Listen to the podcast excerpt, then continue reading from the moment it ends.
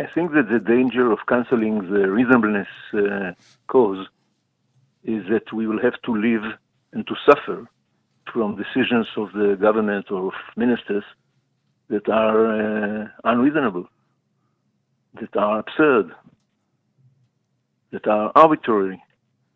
And I think the, the danger is uh, obvious, it's manifest. And uh, especially with the current government, uh, if, if one can uh, assess its uh, decisions, its activities, one becomes very frightened from the possibility that it can go on deciding whatever it, it likes, and uh, judicial review on it will be very much constrained. So, for example, one concrete example which we expect may well happen will be a government decision to immediately appoint Aryeh Deri as a minister, a move that was blocked by the courts um, when the government first came into power. Uh, on the basis that he was, on more than one occasion, a convicted criminal, and therefore such an appointment would be unreasonable in the extreme. Yes, for for example, and clearly this is one of the causes why there is this push of the governments to legislate this amendment so it can uh, appoint uh, Mr. Deri as a minister, contrary to the ruling of the court. Another um, example that is still to be expected, but I think the, the danger is obvious, is the intention of the government probably to fire the Attorney General, uh, who is an, an independent figure in order to appoint instead of her somebody who will be a yes man of the government and may perhaps uh, be appointed on the promise that he will somehow liquidate the case against uh, Netanyahu. And the opposition claim that it will remove the last barriers to um, very open corruption. I, think it's clear, especially uh, from the point of view of appointments, that if the government has absolute power, power to appoint whomever it w- wishes to appoint, that it opens a big road to both appoint people who are corrupt or people who are extremely unqualified to their jobs and they are being appointed because they are loyal to the people who appointed them. So instead of good government, we will get the opposite. We know that there will be petitions to the Supreme Court if this bill uh, becomes law, which it probably will do in, within a couple of weeks. How do you expect the court will rule um, on these petitions?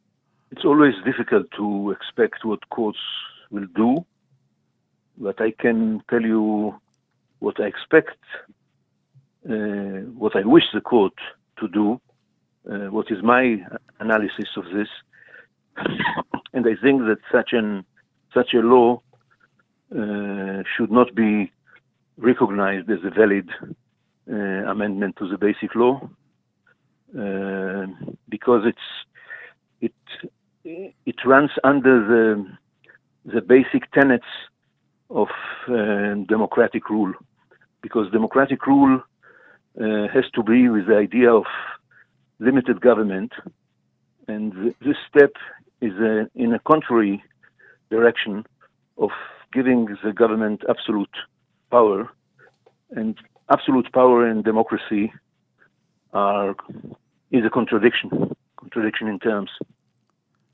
And I think no no Knesset with no majority can destroy uh, democracy of Israel, and uh, it's on the court to to prevent uh, this destruction.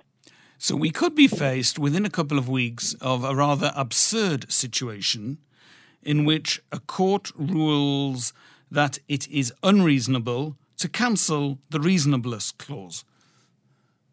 Yes, this is the situation. But if you think it, of it, I think the, the absurdity is manifest even at this stage because the idea that the government openly seeks to get itself exempted from behaving like any normal human being that is expected to to use its brains to reach reasonable decisions. And the government says, no, this does not apply to, to us. I think the absurdity is, is crying to the sky. Um, on a separate but related issue, there's a lot of talk again of uh, key IDF reservists possibly refusing call up orders if the judicial overhaul progresses, uh, maybe as early as uh, a week or two. What, in what circumstances would such a move be illegal? it's difficult to see it because if the if the basis for their service in the Air Force or generally in the Army is uh, based on a voluntary agreement from their side and not on a legal duty, then volunteers can decide that they want to stop their uh, volunteering activities. And it's difficult to see how one can call it illegal. But of course, anyone who is still serving in the army, such a move would be illegal. Yes.